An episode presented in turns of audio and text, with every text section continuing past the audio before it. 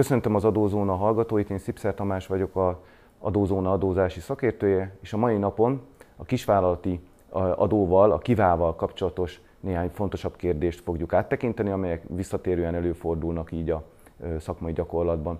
A, a kiva egyre népszerűbb. 2017 óta különösen, hiszen ekkor a kiva szabályozása lényegesen egyszerűsödött. Úgyhogy én bár nem néztem meg a, a pontos adatokat, de úgy gondolom, hogy több tízezer társas vállalkozás most már a kiva szerint adózik, és érdemes néhány szót, illetve néhány fontosabb kérdést áttekinteni.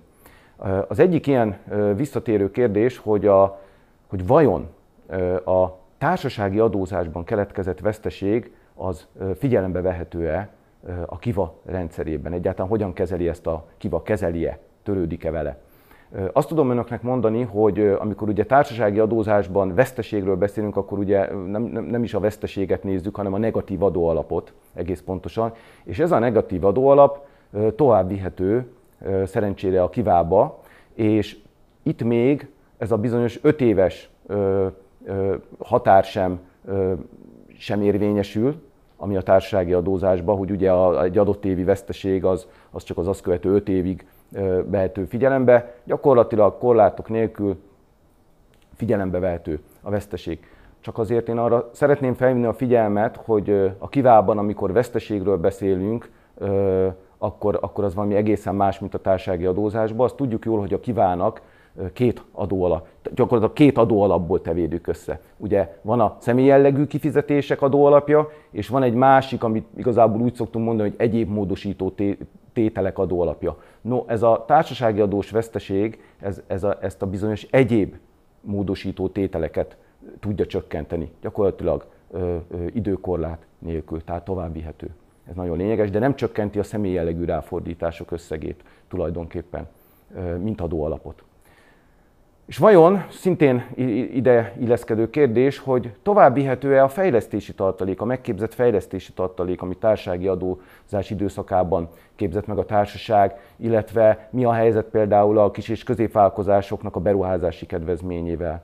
Ez ö, már a kiva kezdetétől fogva tovább vihető volt. Tehát igen, ö, ha én fejlesztési tartalékot képeztem a társasági adózásban, akkor nem, nem kellett az áttérés miatt adóalapot növelnem, gyakorlatilag ezt a kedvezményt úgymond tovább vittem, és, de természetesen ez egy nagyon lényeges dolog, hogy a feltételeit, tehát például fejlesztési tartalékot ugye négy év alatt el kell költeni tár, beruházásra, azokat teljesíteni kell a kiva alatt is, hogyha nem teljesül, akkor a kivás időszakban is vissza kell fizetni az arra jutó társasági adót. A kiva bevallásnak ugye van egy betétlapja, és akkor ugye azon kell már, már kivalanyként is tulajdonképpen a, az, az így fizetendő társasági adót bevallani és megfizetni. Egy nagyon-nagyon lényeges kérdés, ugye eddig a, a kiva bemeneti kérdéseit vizsgáltuk. Van azonban előfordulat, hogy egy vállalkozás kénytelen elhagyni a, a, a kivát különböző okokból, lehet, hogy például a bírság miatt, vagy, vagy egyszerűen csak azért, mert már vagy nem felel meg a méretfeltételeknek, és ekkor jön be egy nagyon sajátos jogintézmény, ez a bizonyos áttérési különbözet. No, az áttérési különbözet számításával kapcsolatban volt egy jogszabályváltozás, mert tulajdonképpen pontatlan volt a törvény, inkább úgy mondanám, hogy meg nem volt, nem volt észszerű sem az, az a törvényi szabályozás. A mostani szabályozás, bár meglehetősen bonyolult a szövegezése, de, de sokkal észszerűbb, mint a korábbi volt. Az áttérési különbözetnek a lényege az pedig a következő. Tehát, hogyha egy, egy kiva alany társaság elhagyja a kiva adózási módot, akkor mindenféleképpen, és ez mindenkire kötelező, köteles megállapítani azt a nyereségösszeget, amely a kivás időszak alatt keletkezett. Nagyon egyszerű, bevételek, mínusz költségek, ráfordítások. Ez szintén csökkenti maga a kiva összege, amit ugye fizetendő kivaként mi az eredmény kimutatásban tudják a társasági adó helye, helye helyett ugye ott feltüntetünk, és így ez az áttérési különbözetnek tulajdonképpen az alapja.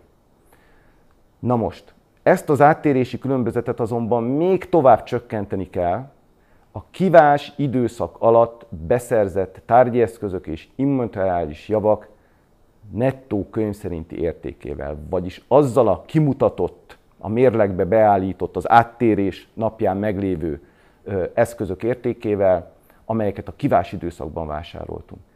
Így ez az összeg fog tulajdonképpen nekünk egy áttérési különbözetet eredményezni.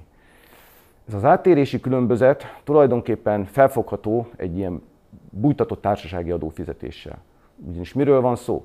Ennek az áttérési különbözetnek az összege erejéig köteles a társaság, hangsúlyozom, főszabály szerint köteles, ugye lekötött tartalékot képezni, és ezt a lekötött tartalékot aztán a fejlesztési tartalék szabályai szerint köteles felhasználni. Vagyis arról van szó, hogy amikor áttér a társaság a társasági adó hatája alá, akkor tulajdonképpen ezt az így képzett lekötött tartalékot köteles beruházásokra tulajdonképpen felhasználni, viszont az így megvásárolt eszközök után már a társasági adózásba nem fog tudni értékcsökkenést érvényesíteni, vagyis tulajdonképpen szépen fokozatosan e, e, erre az áttérési különbözetre jutó társasági adót visszafizeti, megfizeti az államnak. Azt is megteheti a vállalkozás egyébként, és ez is egy relatíve új szabályozás, hogy nem képezi meg a lekötött tartalékot. Nem foglalkozik a fejlesztési tartalék problémájával, hanem gyakorlatilag rögtön, úgy, ahogy van az egész áttérési különbözetet, az áttérési különbözetet jutó társági adót az áttéréskor érvényes kulcsal, ami jelenleg ugye 9% megfizeti. Tehát még egy nagyon lényeges pont az áttérési különbözete, hogy természetesen az áttérési különbözetben nem számít bele ugye az az összeg, amit mi osztalékként jóvá hagytunk a kivás időszakban. Tehát ugye sem, sem, a, sem az, amit osztalékként jóvá hagytunk, hiszen azután megfizettük a kivá, sem a megvásárolt tárgyi eszközök, immateriális javak nettó értéke nem számít bele, amit a kivás időszakban vásároltunk meg. Jó, a következő kérdés, a kivával kapcsolatban, hogy hogyha már elhagytuk a, a kivát, akkor hogyan vehető figyelembe az értékcsökkenés a, a kivalóli áttérés után a társasági adózásban? Tehát ez egy nagyon jó kérdés. Itt ketté kell bontani az eszközöket. Az eszközöknek egy része, a tárgyi eszközöknek egy részét, azt valószínűleg a kivás időszak alatt vásárolja a társaság mindazon eszközök, tárgyi eszköz, immateriális jószág, amelyet a kivás időszakban vásárolunk, ezen eszközök után később a társági adózásban nem tudok értékcsökkenést érvényesíteni. Jó? Tehát ezek az eszközök, ezek az eszközökkel kapcsolatban nekem csak adóalapnövelő tételem lesz. Tulajdonképpen, amikor ugye számolom a társasági adóalapot. De lehetnek olyan tárgyi eszközök és olyan immateriális javaim is, amelyet a kivás időszakot megelőzően vásároltam. Ezeknél az eszközöknél természetesen figyelembe vehető a társasági adó szerinti értékcsökkenés.